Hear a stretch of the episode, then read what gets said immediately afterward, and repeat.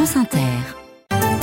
Journal Florence Paracolos, bonjour. Bonjour Mathilde, bonjour à tous. À la une ce matin, Bruxelles, où se joue une bonne partie de la crise agricole. Sommet des 27 aujourd'hui. Emmanuel Macron en première ligne va tenter d'obtenir des garanties en espérant la fin des blocages.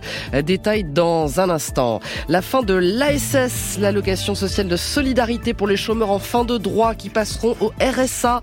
La mesure annoncée par Gabriel Attal inquiète les départements. On va l'entendre. Dans ce journal, nous sommes aussi en Birmanie, c'est rare, pays qui s'enfonce depuis trois ans dans la guerre civile.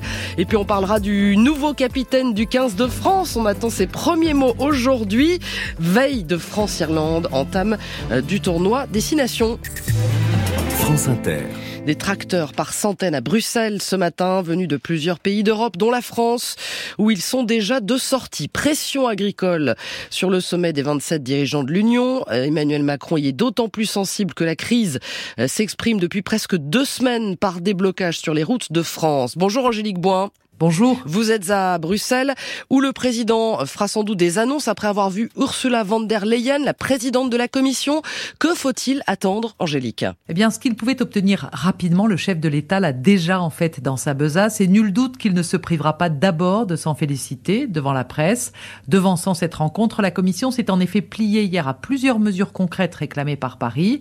Une flexibilité sur la question des jachères, certes provisoire mais rétroactive à ce début d'année. Un mécanisme pour rétablir des droits de douane sur la volaille, le sucre et les œufs ukrainiens s'il s'avère que ces importations bousculent trop nos marchés.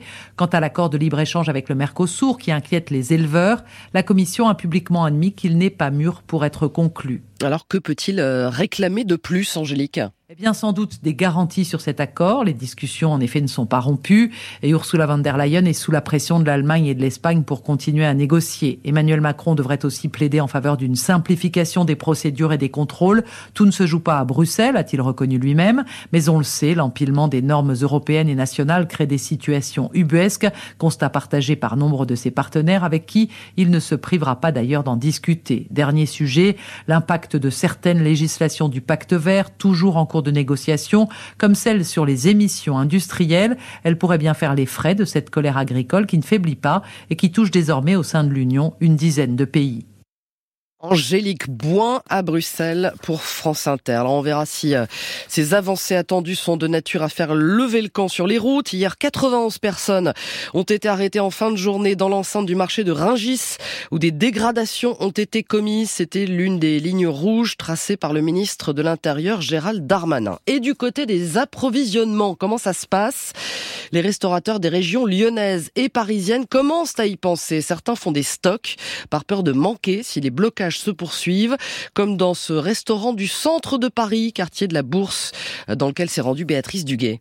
Le Mesturet, bistrot parisien, à l'heure du déjeuner. Je prends la terrine, s'il vous plaît. Ok, l'entrée du jour. Ici règne le fait maison avec des produits frais. Le nom du chef exécutif semble du reste prédestiné. Fève, F-E-V-E, comme haricot. Régis de son prénom. Sans être trop inquiet, il a quand même anticipé des commandes plus fournies depuis la fin de la semaine dernière. Par exemple, le foirage anticipé, j'en avais pris plus que d'habitude.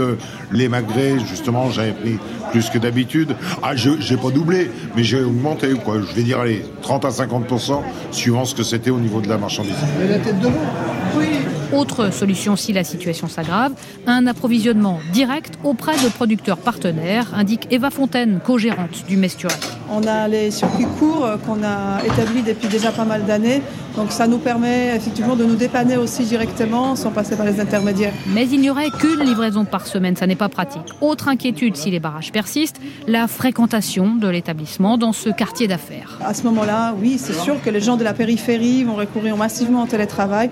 Pour nous, le télétravail, c'est très, très mauvais pour notre activité. La solidarité avec les agriculteurs, mais le respect aussi des normes européennes de protection de l'environnement, c'est aujourd'hui ce qui partage l'équipe du Mesturet. Un bourguignon Béatrice euh, Duguet, plus d'augmentation, voire une très légère baisse. Les industries de l'agroalimentaire qui avaient jusqu'à minuit pour négocier avec la grande distribution disent avoir stabilisé leur prix.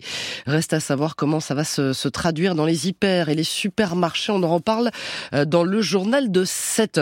Presque tous les syndicats d'enseignants dans la rue aujourd'hui et des grévistes dans les écoles, collèges et lycées feront unis pour les salaires, les conditions de travail et la défense de l'école publique après les déclarations polémiques de la nouvelle ministre de l'Éducation, Amélie Oudéa-Castera. Supprimer l'allocation spécifique de solidarité pour les chômeurs en fin de droit, avec quelles conséquences? Alors pour les premiers concernés par l'annonce de Gabriel Attal avant-hier, ce sera le RSA sans cotisation retraite. Mais qui verse le RSA Ce sont les départements pour moitié. Leurs présidents ne sont donc pas du tout ravis. Comme socialiste et cette UDI qui vous l'ont dit, Maxence Lambrec. C'est devant leur télé avant-hier qu'ils ont découvert cette mesure. Gabriel Attal avait peut-être prévu d'en parler au président des départements de France, mais leur tête-à-tête a été décalé à cause de la crise agricole. Là, cette annonce, elle est insupportable parce qu'elle n'est pas tenable. François Sauvadet. Je le dis, nous ne pourrons pas le faire. C'est très simple, financièrement, ça porte sur 2 milliards d'euros. On n'a jamais eu la moindre concertation, la moindre information, qu'on continue de charger la barque des départements alors que nous n'avons plus de possibilités de ressources. On n'a même pas été compensé sur l'inflation. Mais c'est tout juste incompréhensible. En Gironde, 4400 personnes risquent de passer de l'allocation spécifique de solidarité au RSA. Le patron du département, Jean-Luc Glaise, a fait ses comptes, ça lui coûterait 26 millions. Ah ben, c'est absolument considérable puisque en face, donc, il n'y a aucune recette qui nous est annoncée et je n'en espère euh, malheureusement pas, sachant que nous sommes le seul niveau de collectivité qui aujourd'hui ne lève plus l'impôt. C'est un petit peu comme si vous disiez à votre voisin euh, achetez-moi le vélo dont j'ai besoin et vous vous débrouillez pour le payer, mais il est pour moi le vélo. Certains présidents de département se rassurent en faisant remarquer que cette suppression de l'ASS nécessite de toucher au code du travail et donc à la loi. De là ce qu'ils trouvent une majorité, on a peut-être un peu de temps aucune échéance n'a été fixée. Maxence Lambrec, le psychanalyste Gérard Miller, accusé d'agression sexuelle et d'un viol. Trois femmes racontent au magazine Elle des faits remontant aux années 90-2000. Elles n'ont pas porté plainte, ce qui n'empêche pas la justice de se saisir d'elle-même. J'ai la conviction de n'avoir contraint personne, a réagi Gérard Miller. Que se passe-t-il derrière les frontières de la Birmanie, pays dirigé par une junte militaire au pouvoir depuis trois ans? Il s'enfonce dans la guerre civile, une guerre multiethnique, rebelles contre armée et les rebelles avancent. Reportage chez les combattants Karenis, près de la frontière thaïlandaise, signé Carole Izou. Des débris métalliques et des gravats entre les colonnes, c'est tout ce qui reste du poste de police de Messé, une ville birmane à une cinquantaine de kilomètres de la frontière thaïlandaise. Les jeunes combattants locaux des forces de défense Karéni l'ont pris d'assaut et tué une vingtaine de représentants des forces de l'ordre birmanes. Fusil d'assaut à l'épaule, au milieu des débris, Ang Nang, 22 ans, se souvient des opérations. Les soldats et les policiers étaient barricadés là, à l'étage. Ils nous tiraient dessus, ils refusaient de se rendre. Les échanges de tirs ont duré pendant trois heures, alors on a lancé deux bombes qu'on avait fabriquées nous-mêmes avec du carburant, et puis on est entré.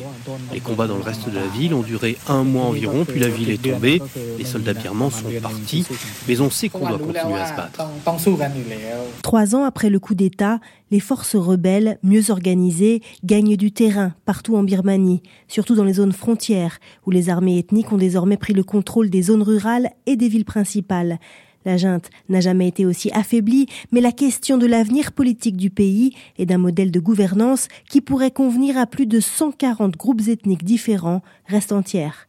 Mais c'est en Birmanie Carole Izou pour France Inter. Condamné pour le meurtre d'un touriste français à New York le soir du Nouvel An 1987, deux Afro-Américains ont été disculpés hier à New York après plus de 35 ans de prison. Les annulations euh, d'anciennes condamnations se multiplient dans l'État de New York. Enfin, France-Irlande, premier match du tournoi Destination. Ce sera demain avec un nouveau capitaine pour le 15 de France, Grégory Aldrit, successeur d'Antoine Dupont, Fanny Lechevestrier.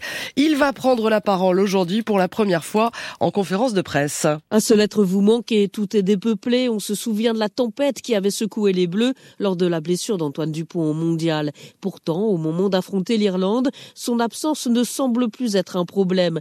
Pour le capitaine à Greg Aldrit, formé dans le Gers, fait l'unanimité, explique le Toulousain Mathis Lebel. On a certaines valeurs euh, communes que je retrouve euh, à un Greg qui avait chez Antoine, donc je pense que c'est pas quelque chose qui va perturber l'équipe. Les choix ont été mûrement réfléchis réfléchi par le staff et surtout très bien accepté par l'ensemble des joueurs. Et Paul Boudéan, le coéquipier d'Aldrit à La Rochelle, de développer. Il est vraiment posé, puis il amène euh, voilà ce, ce, calme et cette sérénité sur le terrain. Et en dehors, c'est un bon vivant, c'est un blagueur, c'est quelqu'un qui fédère, que ce soit euh, sur et en dehors du terrain. À 26 ans, le tricolore d'origine écossaise a en plus un autre atout non négligeable, souligne Jérôme Garcès, le consultant arbitrage du 15 de France. Greg euh, maîtrise l'anglais, c'est un bon relais pour les joueurs. Ouais, l'anglais pour lui, ça sera un atout important. Alors Aldrit, le capitaine idéal pour relancer les tricolores, c'est le seul bleu en tout cas à avoir pris le temps de digérer en coupant du rugby durant plus de deux mois après le mondial. Fanny Le Chevestrier, rappelle donc que France-Irlande, c'est demain. Florence Paracuelos.